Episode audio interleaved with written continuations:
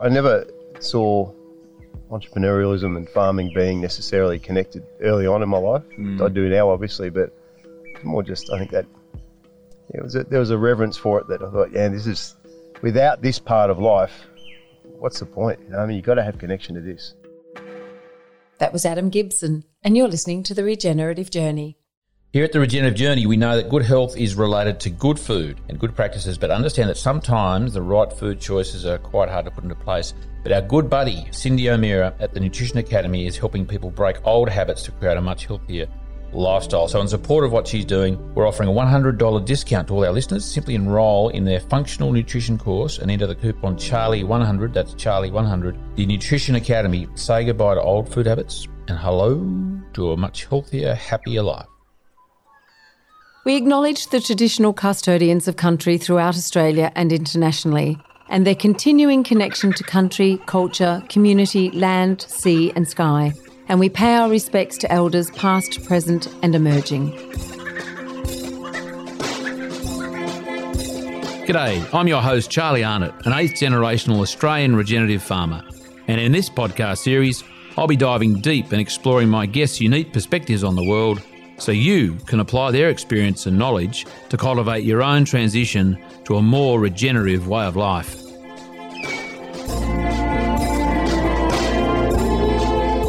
Welcome to the Regenerative Journey with your host, Charlie Arnott.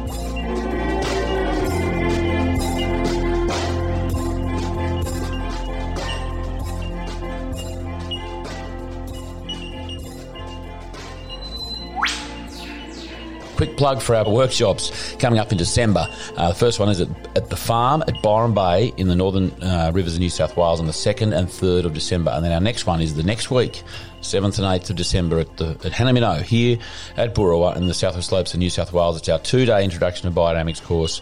Uh, theory in the morning, prac in the afternoon. It's two days. Jump on charliearnott.com.au, the events page there, to book your tickets. Sneak these workshops in before the end of the year, before the festive season, and uh, hope to see you there. And this week on the Regenerative Journey, I'll be speaking with Adam Gibson, uh, whom, whom I met through a uh, sourdough business pathways um, lunch. We were both mentors in a, business program. Um, our, our, my experience and his interest in regenerative ag- agriculture brought us together um, and has has done in a number of different ways over the last few years. And it was wonderful to sit with Adam at his, his uh, small farm there, Binnaburra in northern New South Wales. Um, we talked about his um, early days as a, a um, self-prescribed gym junkie and gym owner, um, business coach, uh, and and his deep dive now into regenerative agriculture in the sort of the economic, the finance side of it, as well as owning, owning his little farm, where he's he's doing a wonderful job at creating a sanctuary for his his his own family. Um, really good yarns. We went everywhere. It's a long one, but so worth the listen. Um, and I hope you enjoy uh, this interview with Adam Adam Gibson as much as I did. Adam Gibson, this is your regenerative journey. Well, you're going to tell me in a minute. Um, mate, welcome to the regenerative journey. Thanks, Charlie. Great to be here finally with you.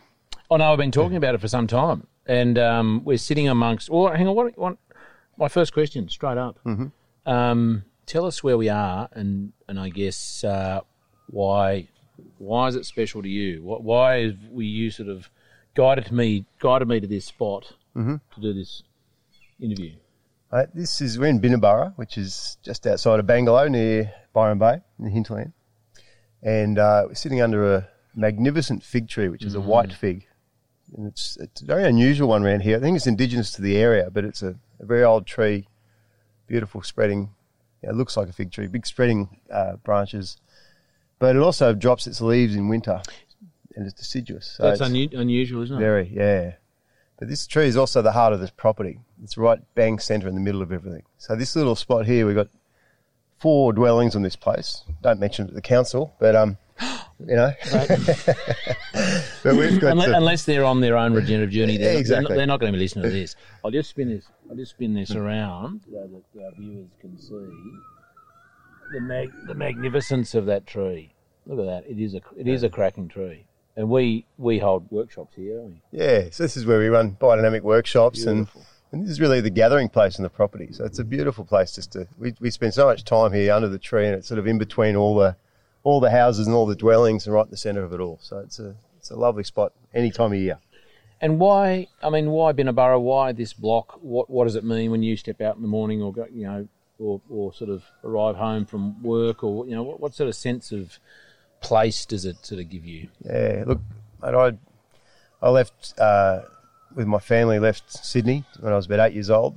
Lived in the city, Bondi, kind of back before Bondi was, you know, what it is now. Mm. And um, went to Queensland.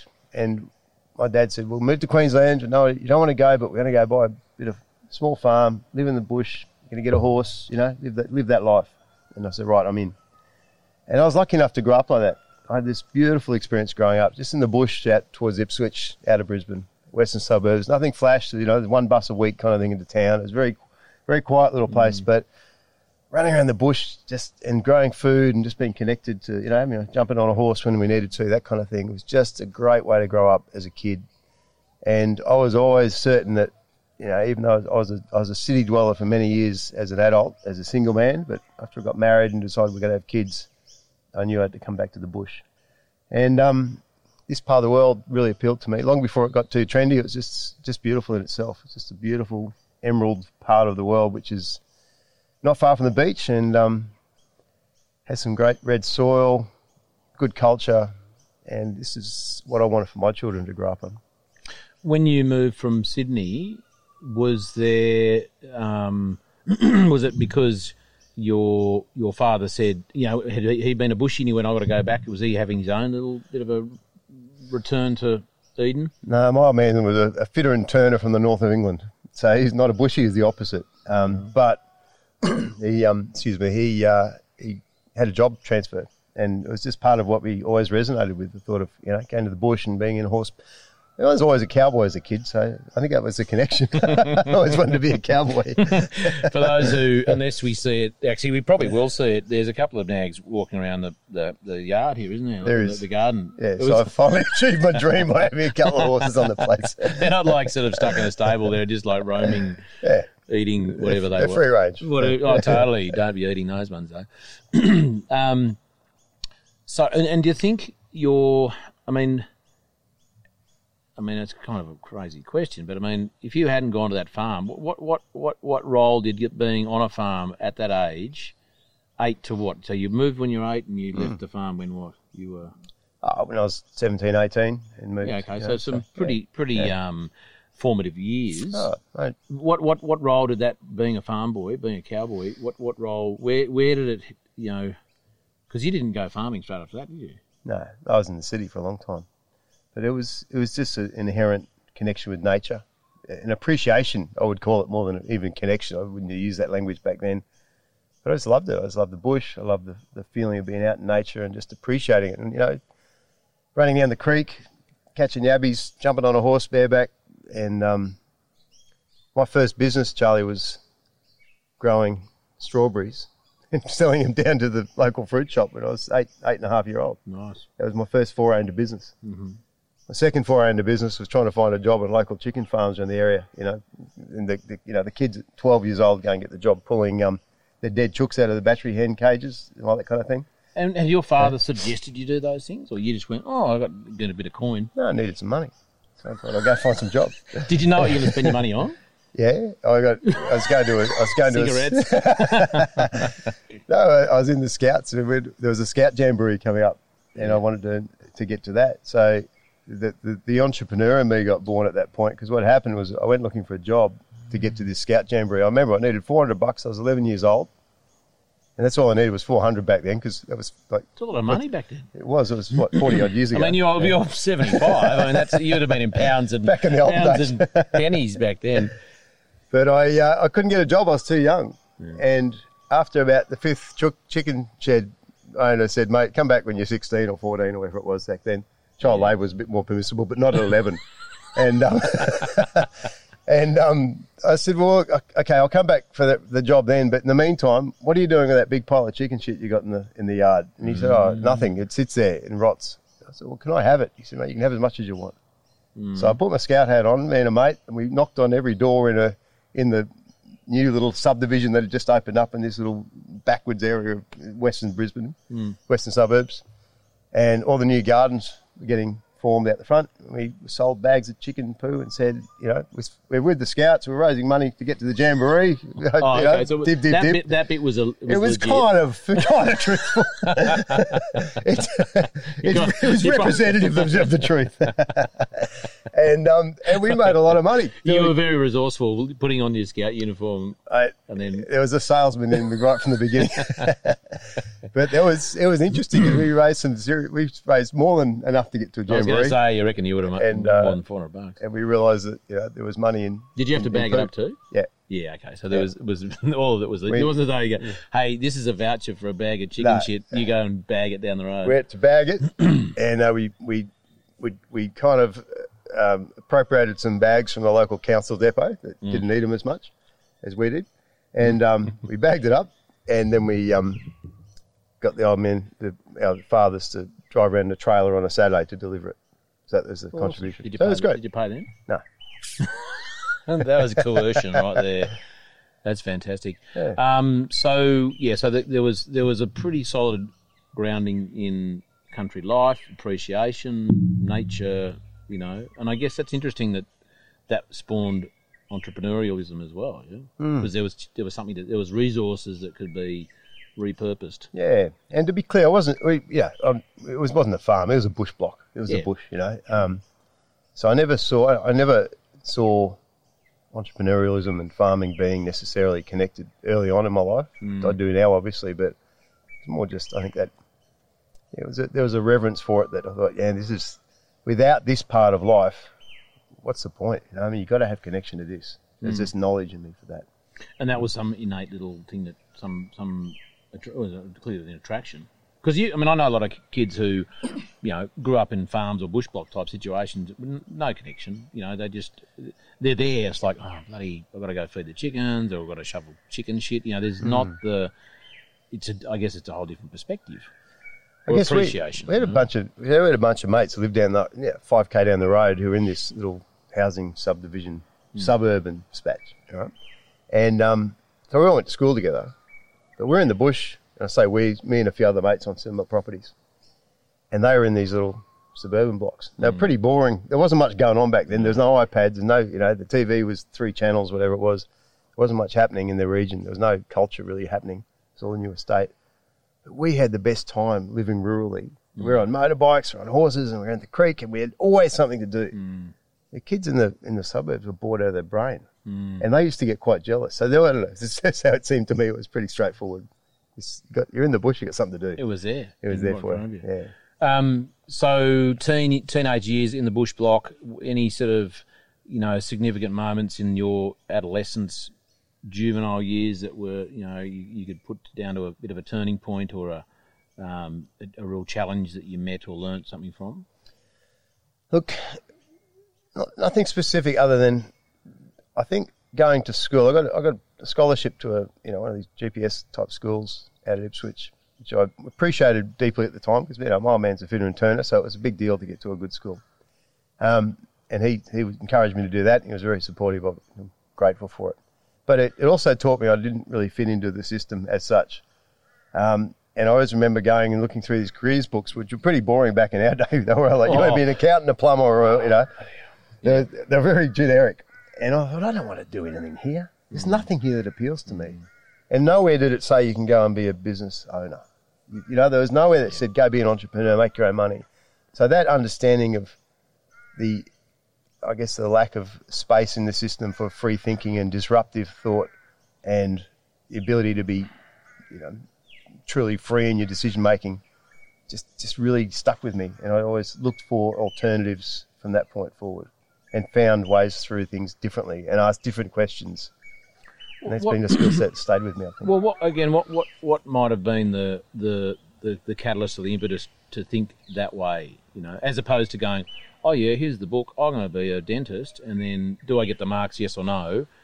Um, what's Plan B? And and you know, think more um, vocationally or, or professionally or whatever, as opposed to a more general view of, well, I want to be able to have the skills to apply to anything I do. Was there any sort of I- I was man honestly- of that way? You know, Look, I, I've just had. I, I can't answer exactly other than saying I just have this deep, deep part of me that knows we've got. A, there's a low tolerance for boredom. I really get bored easy. I like Yeah. for life to be exciting and interesting. I'll try and keep this interview upbeat, mate. Uh, yeah. So, Is that my water, by the way? That's your water. okay, and um, but secondly, I, I, that was a warning for me.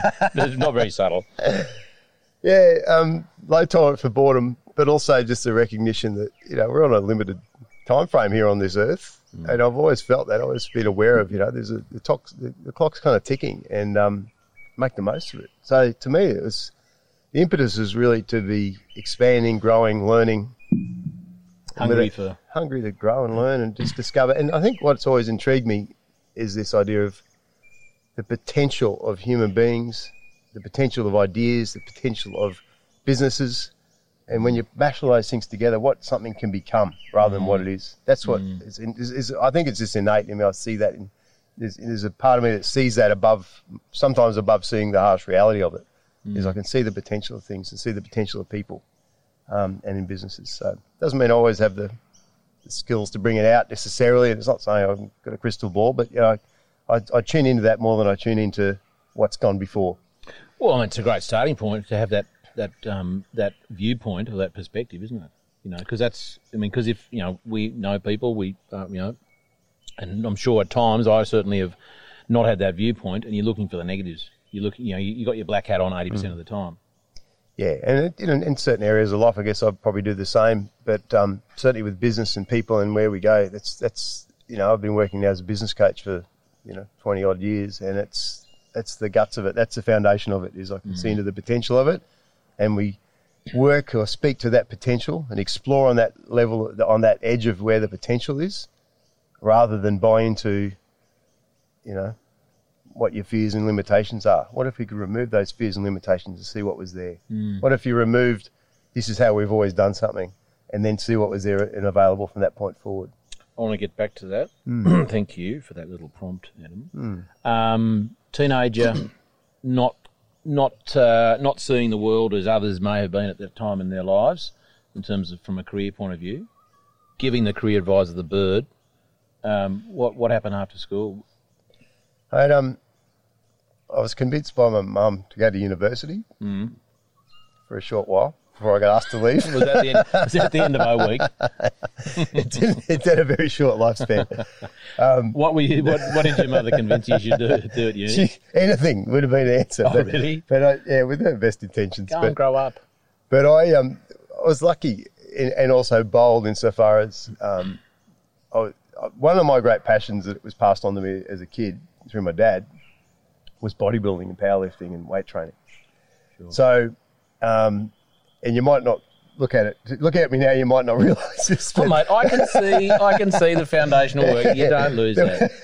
I mean, I've, I've seen your trophies. Yeah. I haven't seen your photos yet. I'm a bit scared Mate, I'll, about I'll that. bring them out if you like. Yeah. Well, we do. We do well, well, we do do this this part when we do the promo of each episode. We do we do do a bit of. Um, we ask the our guest to sort of furnish us with a few befores and afters, and you know Gotcha. previous previous lifetimes. Yeah. So we'll, we'll we'll see. You'll see a bit of muscle brown, bound mu- macho Adam there somewhere. It'll prove that you know the old saying that the older I get, older I get, the better I was. Yeah. that goes pretty much goes for all of us. But, Um, look, but I was lucky. I got out of school and I was training, you know, passionate into bodybuilding and, and the gym. And I, my dad and I would train together um, at this one, the one hardcore gym that was in Brisbane at the time, which was an hour and a half away from school, but used to go there every afternoon to be in this culture and train. It was, you know, and I was built like a, you know, arrowroot biscuit. Um, so I wasn't, I wasn't exactly well suited for it. that's very strong. The Marrow biscuits, well, have you know. it's paddle pop stick. I was skinny. I was more of a, a distance runner. Or as my mother would say, you look like you, you look like a cat who's been eating lizards or something. yeah. Um, but as it happened, this gym, um, we we're at uni, and this gym was about to go broke, and we had a chance to buy it for not a lot of money, and um, and rebuild it. So I convinced my old man. I said, "Let's buy it together. You sign off on the on the the, the uh, loan, and we'll build this thing up. and We'll work it together." So he, at I don't know, early 40s, I guess, decided to ditch his career and his cor- corporate job and throw his lot in with this crazy idea and this crazy notion. And we went in with a, from a standing start from scratch and bought this heavy duty old bodybuilding gym, which was like a dream come true for me. Yeah. So I was very, very, and, and that's at the same time I was at uni. And I quickly left the uni because they said, look, you got to focus on uni. I said, why would I bother? I've got something I love to do. You know? um, but I, I was lucky insofar as it taught me this, Charlie, was that I was doing something in my life every day. I didn't make a lot of money initially. Not for years. We didn't make any money. We made wages or made, you know, I got paid, I got paid literally in milk, right? Because it's, we had milk in the fridge and I needed to eat and I was training and that's, you know, that, and then I'd go and work as a bouncer on the weekends not, to make a not- living. Not skim milk. It was called shape milk. It was horrible stuff, but it was yeah, Shake, that was the Yeah. that was the thin, It's that soup- was the watery stuff. yeah, yeah, Jesus. yeah. Um, but I was very, very fortunate. At, I was aged 19 when that happened, and I got to learn that um, after I did some travel and stuff after school. But my first go at really working into a business, and we did some long hours in there. It was mostly fun, but it was long hours and a bit of work to it. You know, I used to open at six in the morning, they'd close at eight at night, so it was a long 14 hour day. But every single moment I was out, I loved it. I loved every part of it. Dad and I used to do it together, so this great bond with my dad. Um, and we had everything we talked about, did. We trained, we, we helped people train. We Everything was about the gym. And so work and passion for me have been synonymous ever since. They, they do not be separated. And I, like I said, I don't care. I do, I do care, but back then I really genuinely didn't care how much money I earned. It didn't matter to me. I just loved the fact this is what I get to do every day. You know, so that was baseline for me, and it's been a big theme ever since. That's a really important point. Is there, given, I mean, you've mentioned you're a business coach, so Mm. I imagine that um, that notion of loving what you're doing is, you know, is that a, a cornerstone of what you teach or what you advise or how you sort of counsel business owners? I, I think it's a, it's it's it's very kind of popular now to use that as you know, it's sort of a meme on Facebook or whatever you want to call it. But it's it's more than that. For me, it's a foundation because let's be honest, the more you build a business that you actually don't like or doesn't feed you and fill your soul up with something, or make you feel proud or create a legacy or whatever fills you, but if what you're doing every day inherently is not life affirming or, or purpose affirming or whatever you want to, you know, whatever new age term you want to use, um, I don't inherently think it's going to, it's either the business won't be successful or your life won't be or both. So to me, it's in, it's just the fundamental. If you're not doing something which is fully in line with what you care about, go choose something else. Your life's short. Choose something that, that really matters to you. And that may require going against, you know, the narrative and the people in your life. It might require going against, you know, losing money for a while or going backwards financially. But, but hey, you want to go backwards financially in terms of your life wellness, wellness and life happiness and things. So that's a big one, I think. And that's when you get people in business who line up what they care about with their daily activities and their vision and their purpose and everything, and they go, I get up every morning because it's in line with what I care about. Mm. They don't. They don't need. They don't need much rustling up in the morning. They get up and go at it. Know, there's an inherent motivation. I guess the word congruence, you know, kind of jumps to mind there. It's yeah, congruence with you know when it all lines up, and it, and it creates that state of. Well, you don't need motivation if you're already excited about going doing what you got to do, even if it's a tough part of that particular task. You don't need to be pumped up from outside; it comes from within. And then you know the better the the highest form of that is when you hit that flow state where you know your level of competency matches that you're just just stretched on your competency level, but you're also in that sort of space where you're good at it and you lose sense of time. Um, I'm not expressing that well, but you know when you're really filling in the groove and in the flow, that's that's what we look for. Those little moments in life are just worth everything. Just on that flow state, is there is there is there more to the flow state than timing? Um, you know, things fall into place, um, and a positive kind of outlook. Is there is there is there more? Because we've talked about you know um, we sh- we share a I guess a, a a common view on the world in that a lot of the things that you can't see. There's a lot of things out there you can't see, and science can't can't count or Yeah. identify. You know, is there anything anything to add to that flow state, defining flow state? If, and I don't want to put words in your mouth, but is there is there sort of more to it than than like the technical all the stuff's happening at the same time and it's good? Yeah, I think you know there's a lot of great books around flow and how to create that. So there is this. What I was searching for before, there's this state of competent. This, the level of competency um, is is kind of matched with this the difficulty of the task. So there's this anyway, but that's still not expressing it well. But I think to answer your question, one of the best books and the understandings I have of the flow state is a guy called Gay Hendricks who wrote The Big Leap, which has been around for a long time. The Big Leap talks about levels of your your ability to be incompetent in a different area in a particular areas of life. Um, there's areas of life we know we're competent at, so we can kind of do them, but better off getting someone else to do it, arguably. Then there's levels, a level of things we've got to do in our lives that are around excellence. We're excellent at them, and we probably get paid to do that right now. You know, you can do it, but it doesn't necessarily light you up. But you, you know, everyone wants you to keep doing it because it serves the purpose. Hmm. But as a subset of those things we need to do, or as part of our business or our life, is a subset of things where the, our genius lies. And the genius is where our flow state happens and where our gifts are uniquely suited to, you know, our unique gifts really get to be expressed in the world. And that's where we you lose sense of time and you're doing something you love and it just, you say, well, I can do this all day and, it, you know, always feels good.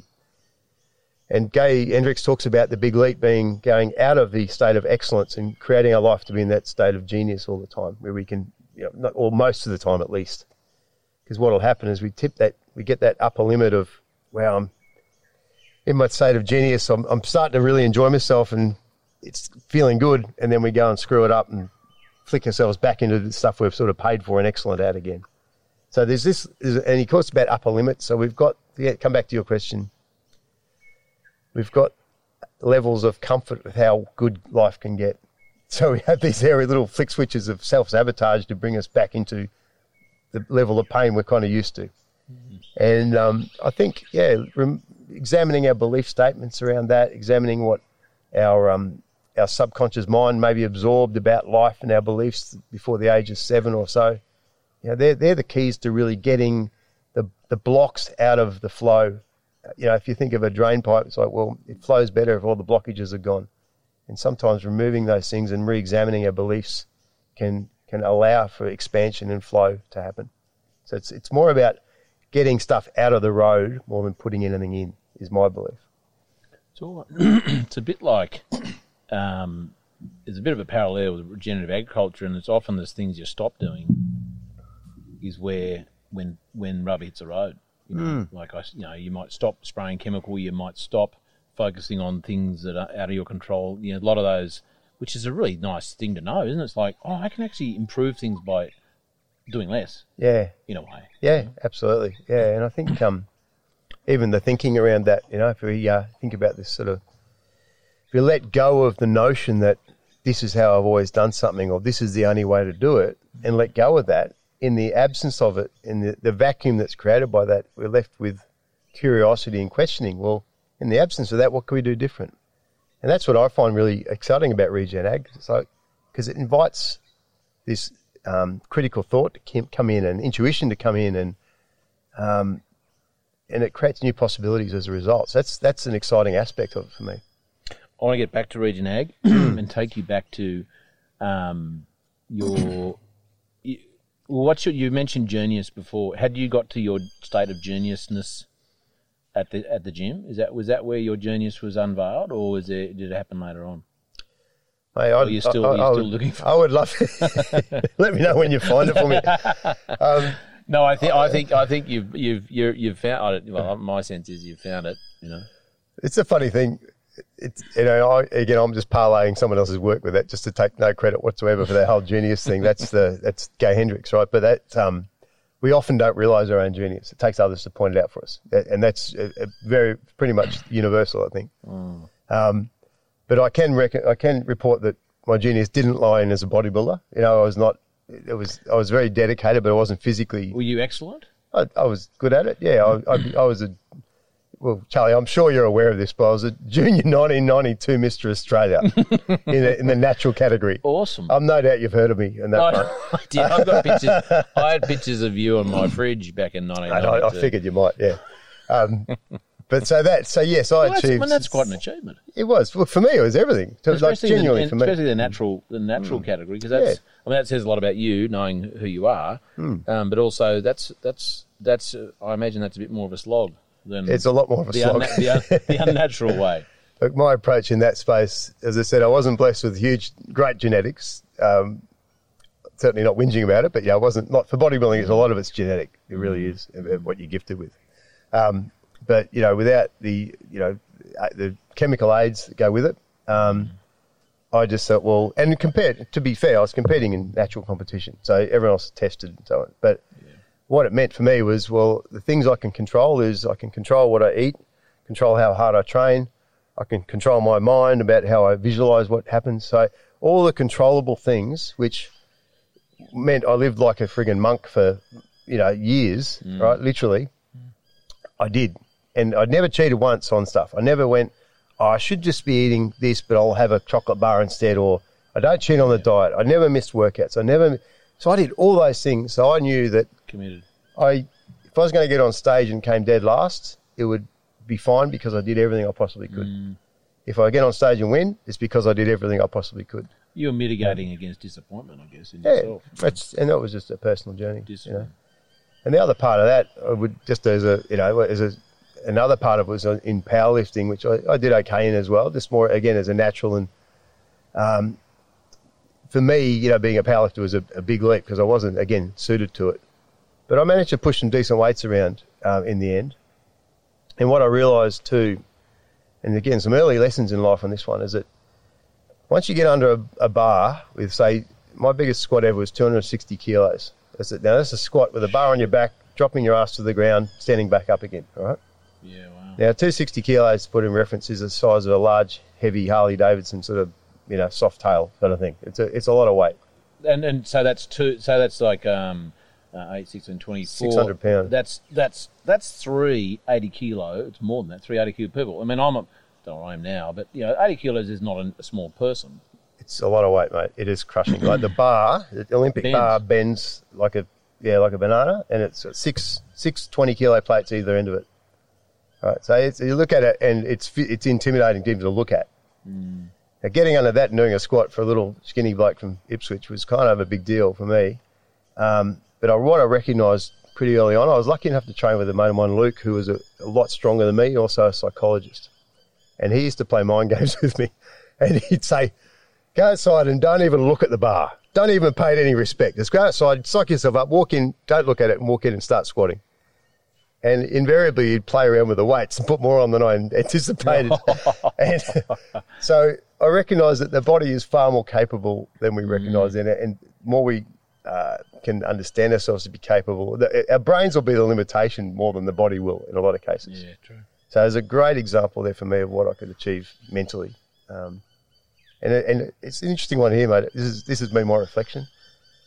I started developing myself physically and in, in the gym, building a muscle and so on. And then I kind of moved towards developing myself psychologically or mentally.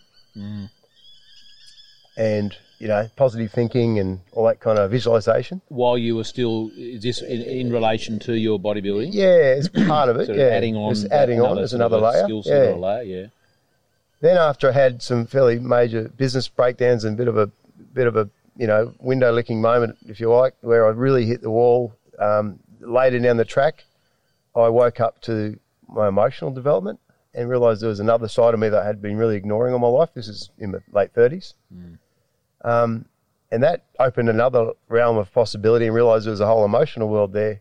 And then finally, in the last number of years, I've been more tuned into a spiritual level of development. So sort of gone. I don't know if that makes sense, but you know, physical, mental, Totally. emotional, and then um, spiritual. So that's started in the gym, and it's ended up here and sitting under a fig tree talking to you. It's a good point to make because I guess when you you know think about it and talk to people is you know there's the mind body spirit.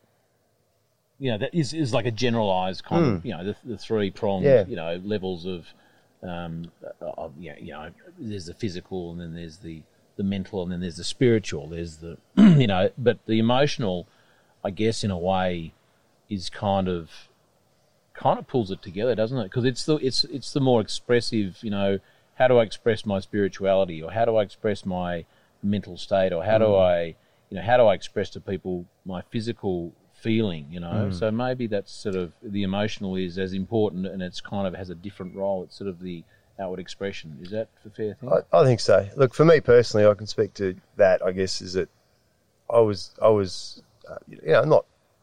I went to school and probably similar to you, Charlie. I wasn't brought up in an environment where it was encouraged to be emotional about anything. It was like be positive, be strong, Don't big cry. boys don't cry, you know all that kind of thing. Um, so I tried to cling on to that for a long time Mm. until I just couldn't cling on any longer. So it almost needed me to, to break before I could open up to another part of myself and give myself permission to have some more feelings. so you were clinging on to that for how many years? Oh, till my late thirties, uh, mid thirties. And was there a an, a, a a catalyst for that? Yeah, uh, to, to to let go of it. You mean? Yeah, Okay, or let's just let just to go. Oh shit, I'm on it. Yeah. Well, I just became. I, I recognised as part of me realised I could go and achieve whatever I wanted in my life, like powerlifting, two sixty kilos, bodybuilding, business, whatever. I felt very capable, but I wasn't getting any happier. I was getting more unhappy, and I realised that I was really becoming a miserable bastard, and not, and and I didn't want to do any more of it, but I didn't know else, didn't know what else to do. So I uh, I hit a point where it literally became a sort of physical exhaustion, mental exhaustion, emotional exhaustion, and that played out in business and eventually became financial exhaustion. So I hit a wall financially. Basically, everything, you know, burned up, exploded, so on, imploded, whatever you want to call it. And um, I walked away, and with nothing left to lose, including a very strong sense of my identity at the time, which I thought was all about being this big muscly guy who owns the gym and blah blah blah, and drives a sports car, you know, typical full of bullshit sort of thing. Um, that was stripped from me. Suddenly, I'm nobody. Who am I now? So the whole this this this stripping away, it was my identity was taken from me. It wasn't. I didn't give it up easily, mate. I have to say, it wasn't like here you go. I'll just try something new. It needed what I've heard you talk about tension events. Mm. It needed me to be completely flawed, and and re, and they're ready to be rebuilt in some way. And at that point, I, ran, I was lucky enough to run into some some people who were involved with coaching, and I was then vulnerable enough to be open to it. Go, okay, someone's going to have to help me here because I've got nothing else. Can't rely on the old. Let's try something new. Was that a slow burn to that point, or was there like a someone turn around to you one day and say, "I'm not gonna-" you know, was there like a someone just cut you down? You know, I'm turning. It was an internal thing or an external thing. Uh, look, I, I people tried to point it out to me many times prior, but I was too pig-headed to listen. It took it took for me to have a personal implosion before I could, and financial like, like implosion. the financial, or physical, Yeah. or mental. Yeah, you know, you broke, lost lost my life's business. I had 17 years in a business that was just everything I knew. So I went in at 19. I was 36, and I got out. Whatever that maths are on that, but it was um, yeah, and it was, and I'm so grateful for it. So grateful that you know that part of me, that that ignorant young man, got to be um, humbled, so I could actually start growing because I wasn't I wasn't learning, I wasn't growing, and so opening up to that and being curious about what else is out there and not, not hanging on to what I thought I was um, was a was ultimately a very very big gift, and it very quickly allowed me, interestingly, um, to develop much deeper, beautiful relationships. I met my wife straight after, literally about the same time. So she turned up, you know, within months of that happening. Um, actually, almost at the same time. Um, within 12 months of that, within 18 months, I'd made more money than I had in the last 17 years in one in, in you know in a year. Not that I was even trying that hard to do it, but it just started flowing. And I think coming back to this idea of flow, was almost because I wasn't tuning into how I honestly felt, and I was trying to override all the time, and I wasn't prepared. You know, I, was, I just didn't have that sort of sense of myself in terms of what I was as an emotional bloke, um, which I have discovered I am a genuinely very sensitive, emotional person. You know, I was trying to be everything but that, and that was a block. That was like sticking a big rock in a in a um, a downpipe and going, Here, see if you can get the water around that, and it just didn't. So nothing flowed from there.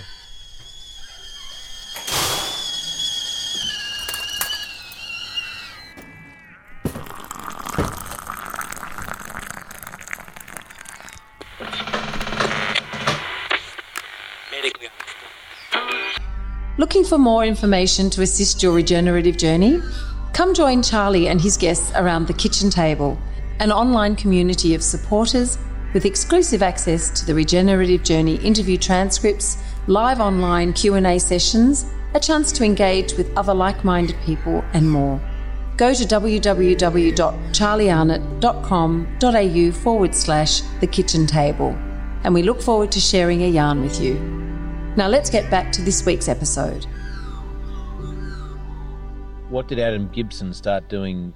Like from a you know a friend or an observer, what what what were the changes that, that people would have seen in you? Or I guess there are internal changes. You know, was it that you woke up in the morning and thought something differently? Was it the food? Was it um, you know your habits? And then what would people have said? Oh Jesus, I think a lot of them thought I'd joined a cult. Did you wear? Because you suddenly- you, is that where the, the orange robe thing started?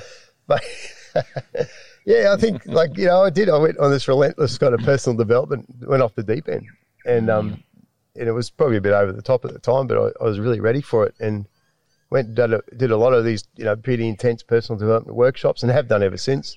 Were any, any that um, you know were highlights that, that you mi- might in, in some way recommend to others? Um, recommend to others. Well, okay. sure, well, what, what were the what were the ones that you did then? No, no, Yeah. not, not with Look, probably the, there was a there's a very good friend of mine, uh, Real Bergen, who's uh, I went to school with early on, and she said to me for years, "Go and do this workshop called Landmark." And I went, uh, "What's this about?" I know you've done this one too. So, um, anyway, eventually, after my sort of at this point, I was so humbled. I thought, oh, "Okay, I'll give in. I'm going."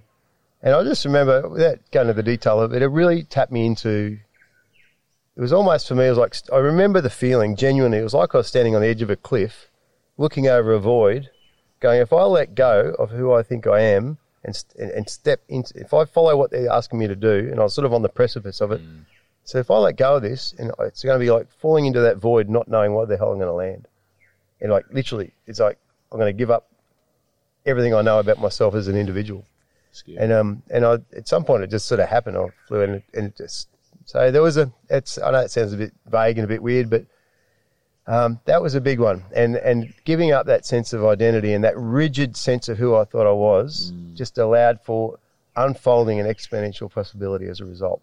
So I'm forever grateful for that moment. And and for real, if you're out there listening, this is you know, I'm still grateful for that for that push. Mm. Hmm. so she saw she'd done the course. Yeah. Yeah, right. Which is often how the landmark works, isn't it? It's, it's a lot of word of mouth, really, isn't it? Yeah. Which is kind of a good way to do it because it's you know you, you it's sort of like um, it's referred and it's sort of obviously a um, you know if someone feels that someone else might need it, it's you know that's kind of and that happened to me. I had, I had three people say in a, in a in a period of one month you should go and do it. Mm. Went mm, there's something there's something here going on here. Yeah. you know. it's a tough one because it's um, you know, I'm a, we're at an age where that kind of stuff was seen as a bit, you know, it's a bit sissy, a bit pussy trying to, don't, you know what I mean? It wasn't that to me. It was like oh, I'm not going to go and sit there and What, what do you sit mean? there listen to this crap, you know? Yeah. Yeah, that's right.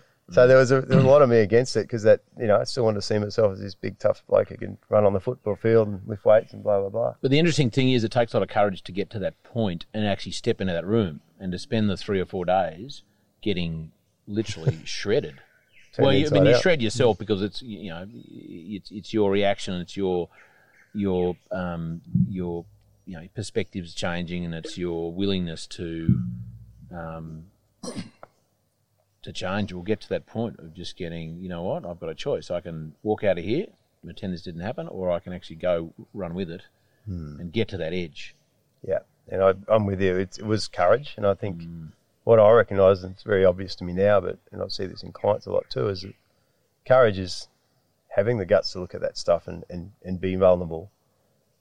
Being, if you actually don't feel courageous inside, we need a mask of going, I'm too tough to talk about this crap. So I, I, put my hand up, I was 100% like that. So, yeah, the courage was actually going, you know what, I don't need a mask. I don't need a shield up. I don't need, mm. I don't need a suit of armour around me. I can just be here and you can take your shot at me, but doesn't matter. I'm, I'm, I'm going to stand no matter what you throw at me. I know who I am. And I know my, you know, I know myself enough to know that you can't.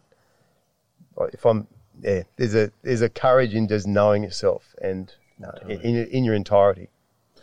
Um, any other sort of memorable um, prompts that you were given? You know, nudges, other other trips to the edge in that time.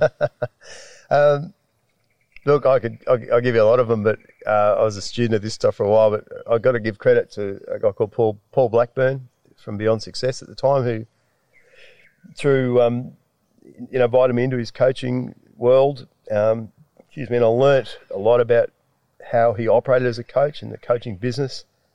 Excuse me, this is early on in the game before you know everyone's a business coach nowadays, and good on them too. But it was before business coaching was really a thing. You know, it wasn't really a, a well used term at all or understood. Um, so I, lo- I learned a lot from Paul, uh, both personally and professionally. Um, and then really ever, since Charlie, I've, I've worked out. You know, I reckon I've probably spent a couple of hundred thousand on different personal development stuff over the years. You know, I mean, was that a good investment?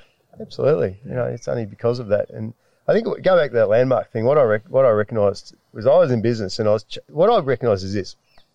And this this I think would relate for a lot of farmers that I know. I was doing the same thing every year, getting the same result, and trying to get a different result, and trying the same thing but with more effort to get a different result, which is you know definition of stupidity and all that. Um, and I looked around and saw a lot of people who I actually lis- respected and saw the business journeys they were on. They were kicking goals and moving ahead, and I was kind of spinning my wheels harder and harder and harder. And I thought, what's the, what's going on with these people that I'm not doing? And I realised it was this other aspect, this landmark or personal development, um, was what they were doing different. So that's what really convinced me. I thought, hang on, the people who are really doing stuff in the world that I admire are prepared to go and look at these things and do this. Made sense from that point forward. And you were ready at that point. Yeah, and I, and also I think I did need some. I, I needed some other blokes I looked up to to show me it was okay. If that mm. makes sense, yeah. no, I didn't want to. I didn't want to be sitting around with a being the only bloke in a in a room full of, you know, middle aged ladies at the time. That was mm. just not what I was up for. So as a young man, I was like, make sure there's some other guys here, and that that helped. Mm. Rightly or wrongly, but it did help. And so um, there were internal changes, um, epiphanies, um, you know, coming to Jesus, as it were. what were what was it, what behaviours changed? What, what- Um, when you you know wh- where where what would people say about Adam Gibson? What was he doing back then? I think I stopped talking and started listening to people, started connecting genuinely with people. And that was a beautiful experience, actually. I could actually, you know, I'm still a good talker, don't get me wrong, but as you know, but I did actually start listening to people and deeply hearing them and connecting and listening. You know, it was just, it just filled me up to listen to people so deeply and, and, and uh, you know, just hold, everyone says it around Byron, holding space with people. It sounds a bit wanky, but it's, it's actually the thing. It's holding this bit of space where they, letting someone talk without having your answer prepared, ready to dive in and fix anything. Or that in Landmark, I think they talk about that already listening, or no, already already hearing or Yeah. something. You know, you you were sort of they were talking, you was going, oh no, I'm Yeah. sorry." you already had the the answer or the retort. We should we should get commissioned on this. the landmark. I am, mate. I get, I get a cut. No, I don't. Um, you know, it's interesting because it, I, um, I couldn't necessarily rattle off the guests that um, I have had on the show who have done Landmark, but there are a number of them. Um, and sometime, oh, I can't remember whether I knew, if I remembered them. I knew before the interview, or did, we sort of got to that point. Um, but you know, it- it's interesting. You know, I guess that that um, and some were farmers and some were not farmers, and and certainly landmark is not.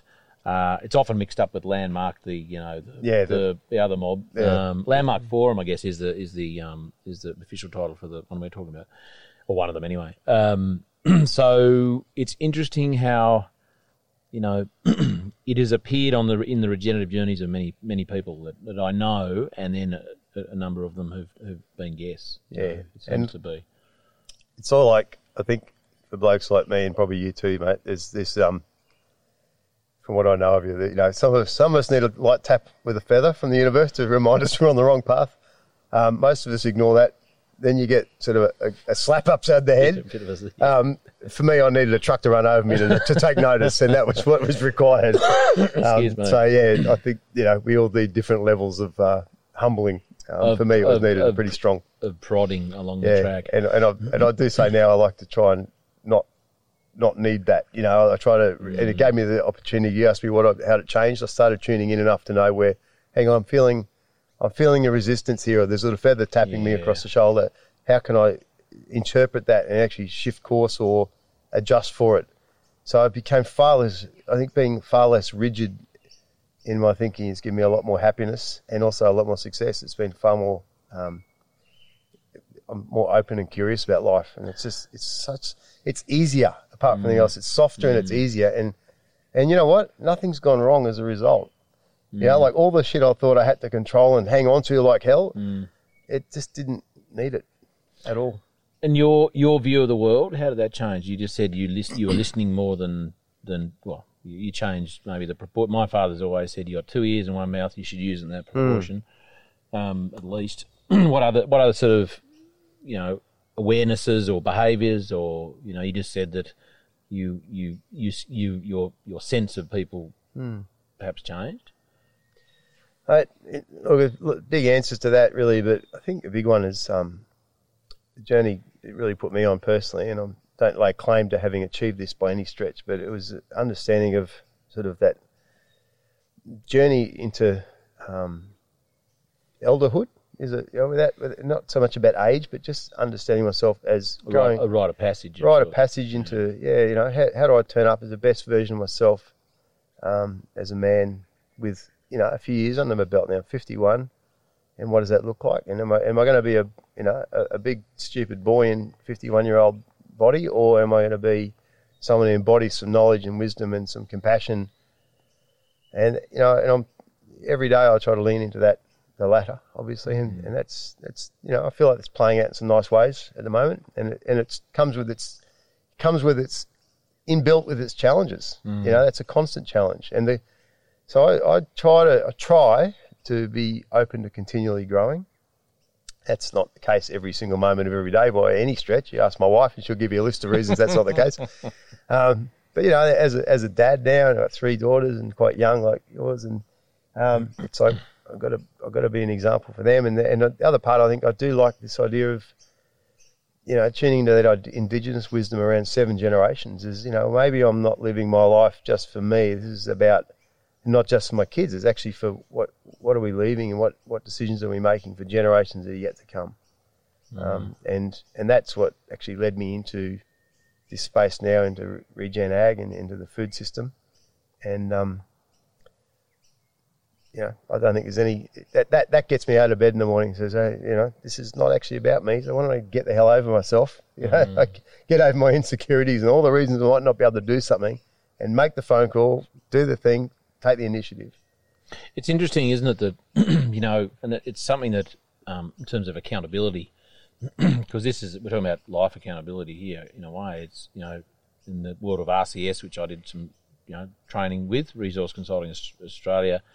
Um, you you won't often do it for yourself, but you will do it for the ones you love, you know, Yeah. your children. Like this morning, I was thinking you know, I could have just had a cup of tea at five o'clock and got on emails, and I wasn't going to do some exercise, mm. and I just you know I thought me having done little, doing a little bit more exercise, some exercise this morning, was going to put me in a better frame of mind. So when my kids get up, I'm going to be a little bit sharper, a little bit more mm. on point. And that's what I mean. If I hadn't had that thought, oh, or just had my cup of tea in the mm. day, you know what I mean? So that's mate, not a not a dissimilar kind of motivation on a very very small scale. Yeah.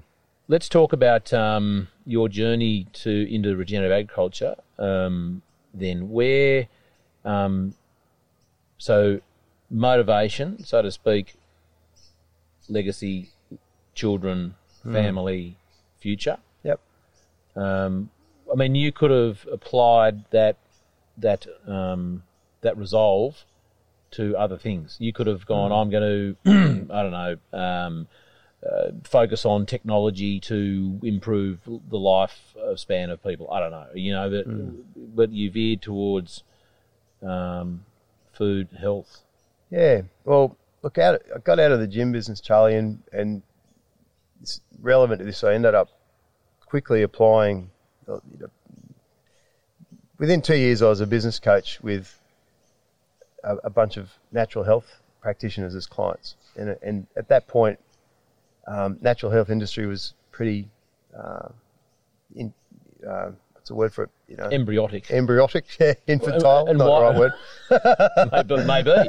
Um, why? Why? Why that? uh, You know, Well, because look, I'd had 17 years in the gym business, and it, I could want to point out, like in the gym business, there was um, gone from you know in the late 80s, the gyms were pretty small, small Mm. fry, to becoming a mainstream thing on every street corner. Right, there was like one or two gyms in Brisbane when we started. By the time we finished, there was one literally, you know, within anywhere you looked within a k or two, there was more. big. They spent a lot of money on those Oh, things, didn't they? Yeah, and we Like, and we were the opposite. We were Yeah. we were like this grunty, you know, spit and sawdust kind of little Mm. old joint with no no capital behind it. You know, so so I learned a lot of very good lessons on how to be agile and survive and be smart and use our our weaknesses as, as our strengths in, in business. So, um, and I learned a lot about selling and sales and the customer journey and how to look after people and how to how, we had retention was amazing. What we did, we just you know we used to have people there for years and they were they, were- they were part of a they, were, they became part of something far more important than going to pump a few weights around. They actually felt like family. We had people turn Cul- up there culture. just because there was a culture, there was a yeah, there was a sense of belonging to it, uh, which I could talk about all day. But all those lessons I learnt, you know, so to speak, in the trenches, and just realised that in the natural health world, very similar industry insofar as its personal service and about well-being and so on. They had nothing like that. They had almost at that point so little in the way of um, entrepreneurial insight or business thinking attached to what they were doing as a business. Yeah, mate. Said there. All right.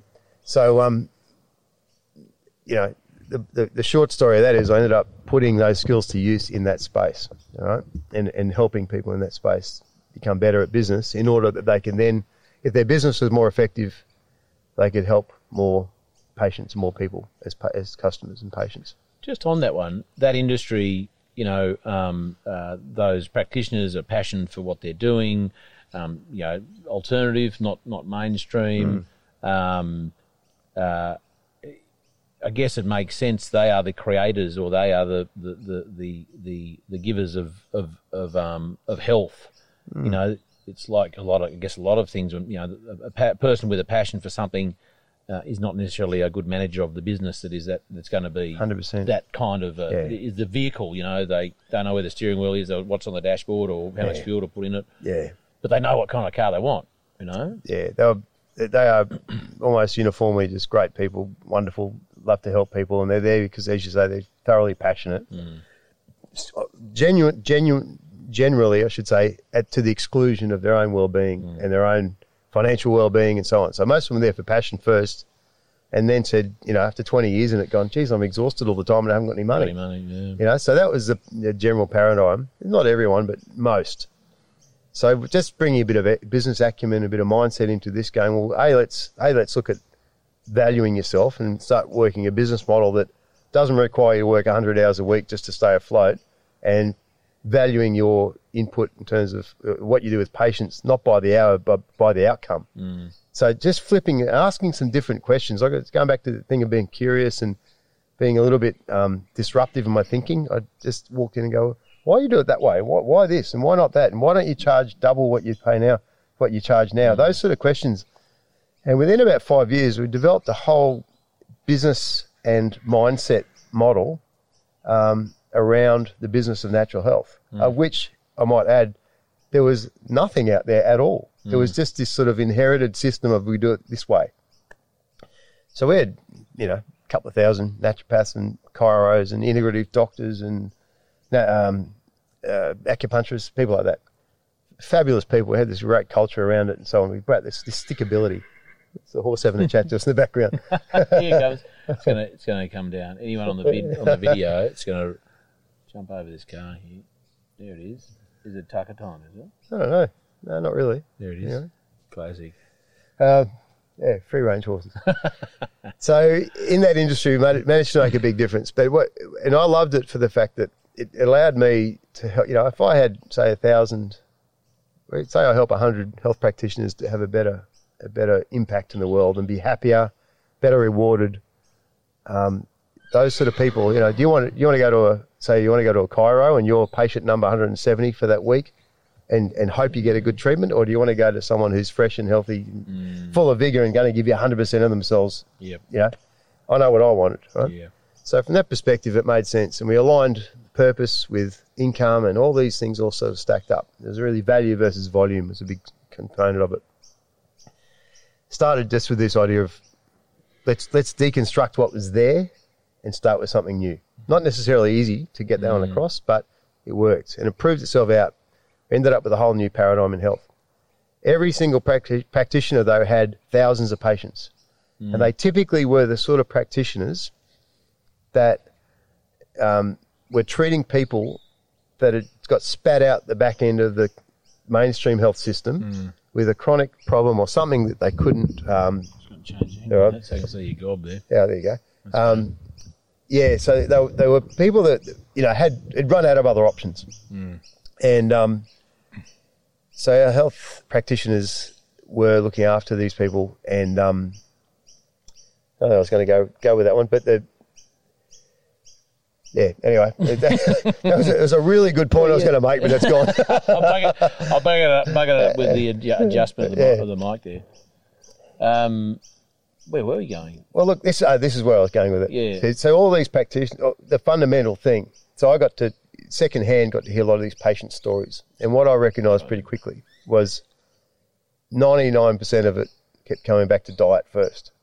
Right. So most chronic illness and most you know mystery illnesses, ongoing persistent illnesses, cancers, and all these sort of things. You know, and I'm not going to give diagnosis or say stuff here, mm. obviously, because it's not my place. But you know, There's a theme. the theme was go clean your mm. food up. Go clean. You know, there's a whole oh. branch of medicine called nutritional environmental medicine Yeah. in, in mainstream medicine now. Yep. Um, and it's like, well, go clean up your nutrition and clean up the environment around you. In other words, get rid of all the toxins out of your system and out of your out of your environment, Internal the and external. internal, external. You know, the, right. get the amalgam out of your teeth and get the Wi-Fi out of your head and get the um, you know, the fluoride out of your water. Then you go and get the heavy metals out of your body and do a detox, and, and then go and eat. Don't don't eat food that's got friggin' pesticide all over it and so on Yeah. Um, and eat organic, eat clean. And suddenly that would be the fundamental shift for nearly everyone from which they would then stack all these other treatment modalities on top. So it almost didn't matter that one was a chiro or a- one was a um, naturopath or one was a this. There was the you know all the patients Yeah. that they had. Well, there was there was a, a theme, know, regardless yeah. of the of the of the um, the modality. Yeah. I mean, look, you know, people come in with a with a with a sore back, they get fixed and sent off. They're Of course, there's all the going with a acute carrot, stuff, but yeah, But if you got a, you know, any kind of chronic stuff generally came down to that as a, as a general thing. And so that led me to get to the point again. I'd sort of come back to that idea. I get I get bored easy sometimes, and, and I was lose I was starting to feel repetitive what I was doing, and I felt I'd made a bit of contribution to that space. So I was looking for the next challenge, and um, and I realised that that's this is the food system is inherently not served. You know, you can say to a patient, "Go and eat good quality food." I'll give you a good story you like this one. There was one guy in the gym years ago. He was training. We're trying to train him up for a bodybuilding comp, and he wasn't. He was. He was the loveliest bloke in the world, but he wasn't the sharpest tack. That's you know. He wasn't. He was a little, probably a few, a little bit behind the eight ball. Yeah. Let's say right. Um, but he, as an adult, lovely bloke, big strong guy, wasn't that bright. And we said, mate, what you got to eat to get in shape here is eat chicken, chi- you know, eat chicken, and then eat vegetables and salad. Back to basically. He said, okay, and then went off. He said, I'll do that, and I'll do it religiously. And we checked every day, mate. You're doing this. Are you eating your mm. veggies and chicken? Your, your salad and chicken. Yes, yes, yes, I am. Anyway, week after week, he kept coming in. He's getting bigger. He's getting fatter. All right. Oh, I think I think I know where he's getting his salad and chicken. Well, after about four weeks, he gained 10 kilos. And we said, Tell me what you're actually eating. You know? And he Show said, me. Well, I do as you say. I go straight past KFC and I buy a bucket of chicken and a coleslaw, and I eat that three times a day. So the point is, um, Yeah, I was going, to, my question was what's, what's good quality food? Yeah. Jesus. Yeah. but I, I guess the point of, of this is, you know, is that the food system, as most of us listening to this know, that it's just not good quality food. Even if you're doing the best you can out there, often it's inferior. And, you know, it's lacking in nutrients. It's, it's got crap all over it half the time and it's, it's old. Hasn't, you know, it's been on the shelf too long, whatever. Or it's been in the truck too long, etc. So we're, we're a long way away from a good, fresh food source, even those of us who are completely switched on to trying to do the right thing. And there's a lot smarter people than me who would back that up, guys like Zach Bush and so on in the, in the US. Um, so that led me to this space and saying, right, let's go and have a play in the food system and see what impact can be made there and see if we can make some fundamental shifts. Because my belief around this, you know, I guess it, it hammered home the point coming back to this property I'm on now, Charlie, and having young kids and babies, um, how lucky I felt and felt, you know, genuinely grat- genuine gratitude for the ability to give my kids fresh quality produce every day and grow food here and get it from the local markets. And we're just blessed in this space to be able to do that. And then realizing how many kids don't get that, just as their daily, their daily bread, so to speak, their daily food is just garbage because that's all there is, or that's all the parents know about, or that's all that's more often than not, that's all that's on offer. It's all that's available. So there's a very intri- integral part of me wanted to tap into make a shift on this front. Um, and, and, that's and kids yeah. can't. this is the interesting thing when you say you know it's all that was available. Is it is it a matter of? I mean, it's all available to the kids. It's what's available in the fridge because the kids aren't going to doing the shopping. Hmm. You know, and there's and there's what's available to the parents, but it's more, in my view, it's more about you know what's what. It's not so much what's available; it's what they actually go looking for. It's what they go seeking because. You know, we know we're in Byron Bay. there's trust boxes everywhere. There's farmers markets. We are blessed with a whole range, and there's land that you know people can grow food on. In some areas, there isn't necessarily the abundance of fresh food right next door. You know, but there's still supermarkets and places they can get it, which is um, where you can absolutely source it. But it's more about um, they don't know. They don't know what they don't know. You know, they don't know. They haven't even had that epiphany you had yeah. you know, about what is what is what is good. Someone goes, you know, what is good fresh food? I'm sure that that plays out. They see, you know, eat chicken and, and, and lots of salad. Yeah. I reckon that would that story would be across this nation. I think so. Yeah, and, and look, you know, and especially if you're low income families, I think you know, and I, I I know what that feels like at times. It's we've had ups and downs, and I know what it's like to feel stretched uh, financially. And if you you know if you got ten bucks to feed your family that night, and it's a it's a choice between a you know head of organic broccoli, or that you know won't even make a meal, mm. or you know ten packets of two minute noodles, you Yeah. kind of know what you got to do. You know, so there's there's that too. So there's an inherent injustice there, which my my view, and it's an ideal. It's my ideal. It's not a mm. it- purely an ideal. Is that every single person, every single kid should be eating fresh organic food every single meal, as as you know. I know you don't disagree with that one, mm. um, because so that's that's where I work from. I guess is from that position. I don't, and I, so I look at coming to the regen, asking questions for, as a consumer Yeah. and as a and as a passionate Curious. consumer. Yeah, and that's about the time I, I met you. I Yep. think, and Yep. um, that was probably um, when was that? Be three. four years ago, maybe Might have been. three and a half, four years ago. Yep. Yeah, um, and I, you know, come in asking questions around the organic space, and got to meet you, and then got to meet through you, got to meet Charlie Massy, and that was read his book, and thought, okay, what's this regen ag thing? I didn't even know what the Have hell it heard, was. have you, I mean, I guess you'd heard of organic farming and that there was organic produce in shops. I knew about organics. Very, Mm. I knew that well because I was inside. I've been inside the health and health and wellness space, and organic, organics and the vitamin industry are all kind of pretty Yeah. well aligned. Um, but I'd never heard of regenerative. I heard of sustainable, and couldn't even say it at the time. Regenerative. Still, still Yeah. a, a mouthful. Yeah. Um, so I just, but what I saw coming into it again, excuse me, with really fresh eyes and a, and a curiosity, was it's it's very, I in my view, very very similar to what I went into the fitness industry as as is. Um, as you said, embryotic or you know what's it, immature type industry. You know, it's, just- it's very early days Yeah. um, and then seeing how the industry, how we rode out the fitness industry growth, and seeing what made that work, and when the big money came in, the fitness first starting op- opening up that kind of thing. So I saw the parallels there, and I saw the early stage regen was that, and more specifically, saw it in the natural health world. How um, natural health, when I moved into it, was still, you know, it still is to a large degree, a fairly small, fairly divided. There's lots of little camps. Everyone's got their own ideas about what's right. There's no kind of big unifying body. There's certainly no big money behind it. You know, it's it was early days, and it's getting bigger and it's growing, and it's now actually one of the fast. It's a you know multi-trillion dollar industry worldwide, or the the wellness industry generally.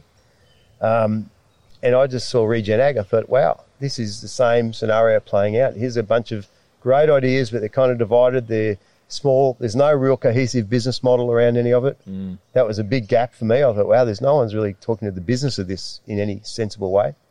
Um, and I managed to sit down and ask yourself, and I still remember sitting at the farm here in Byron with you and Charlie Massy going, why don't you have this in it? What about that in it? Where, you know, where's the business model? Mm. And they went, both of you went, no, don't have that, don't have that, don't have this, don't it have was, that. It was still very, um, not embryonic itself, but I guess the there was no collective thinking uh, or, or organisation, organisational sort No. of structure around it. It was, um, it was farmers um, farming Yeah. differently, doing their thing, Yeah. selling their products.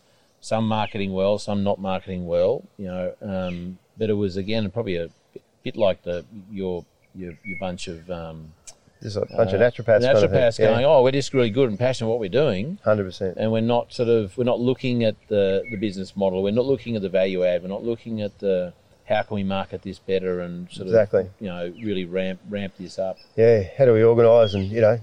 Well, yeah. they weren't looking at it as a, as a potential for an industry or a movement or a or a you know like a you know uh, uh, those farmers moving moving together in some um, sort of a collaborative way. So I think all the focus is on the techniques on the land.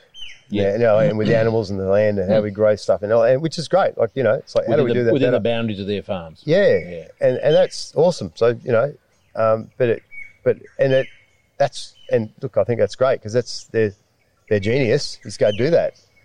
But it needed some additional players in there. I could see that, in my view anyway, that um, could add some innovation and business acumen. And you know, how do we Mm. how do we grow this as a as a thing beyond you know just a just a bunch of farmers with some bloody good ideas and get them from um, let that passion be expressed on a wider platform.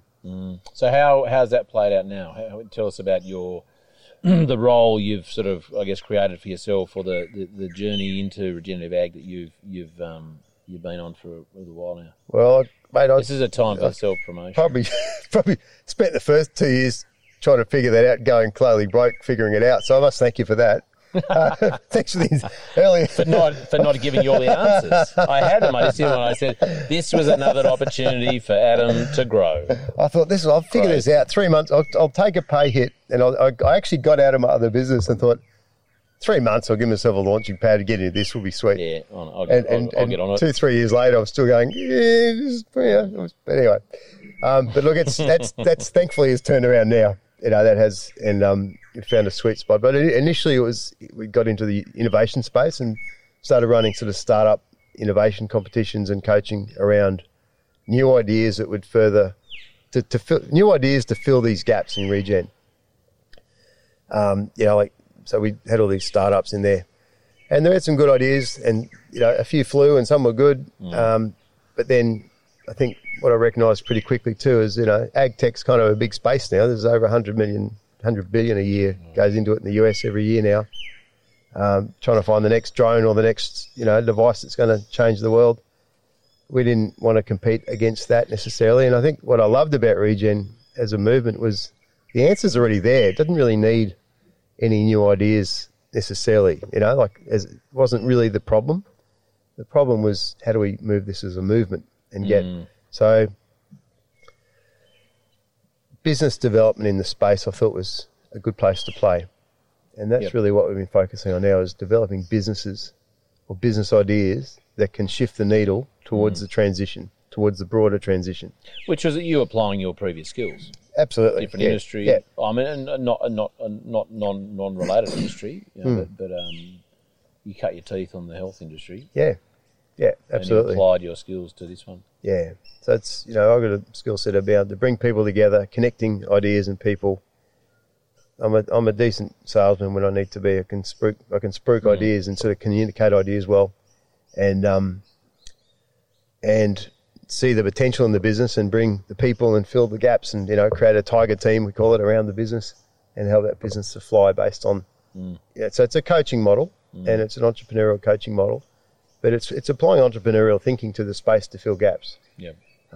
So that's that's in effect what we're doing. We've got uh, you know that's that's taken place across about six or eight different projects and platforms at the moment, um, which is kind of exciting. There's a lot of variety there, which suits me. Um, the the whole thing for me personally, and again, is to play whatever part I can in seeing the transition happen towards a regenerative food system. And I don't say regen ag, I say regenerative food system. Mm. 'Cause that's what important. That's important to me. You know, I see grass-fed beef, you know, organic grains, fresh organic vegetables. Oh, that's that's what we all deserve and need.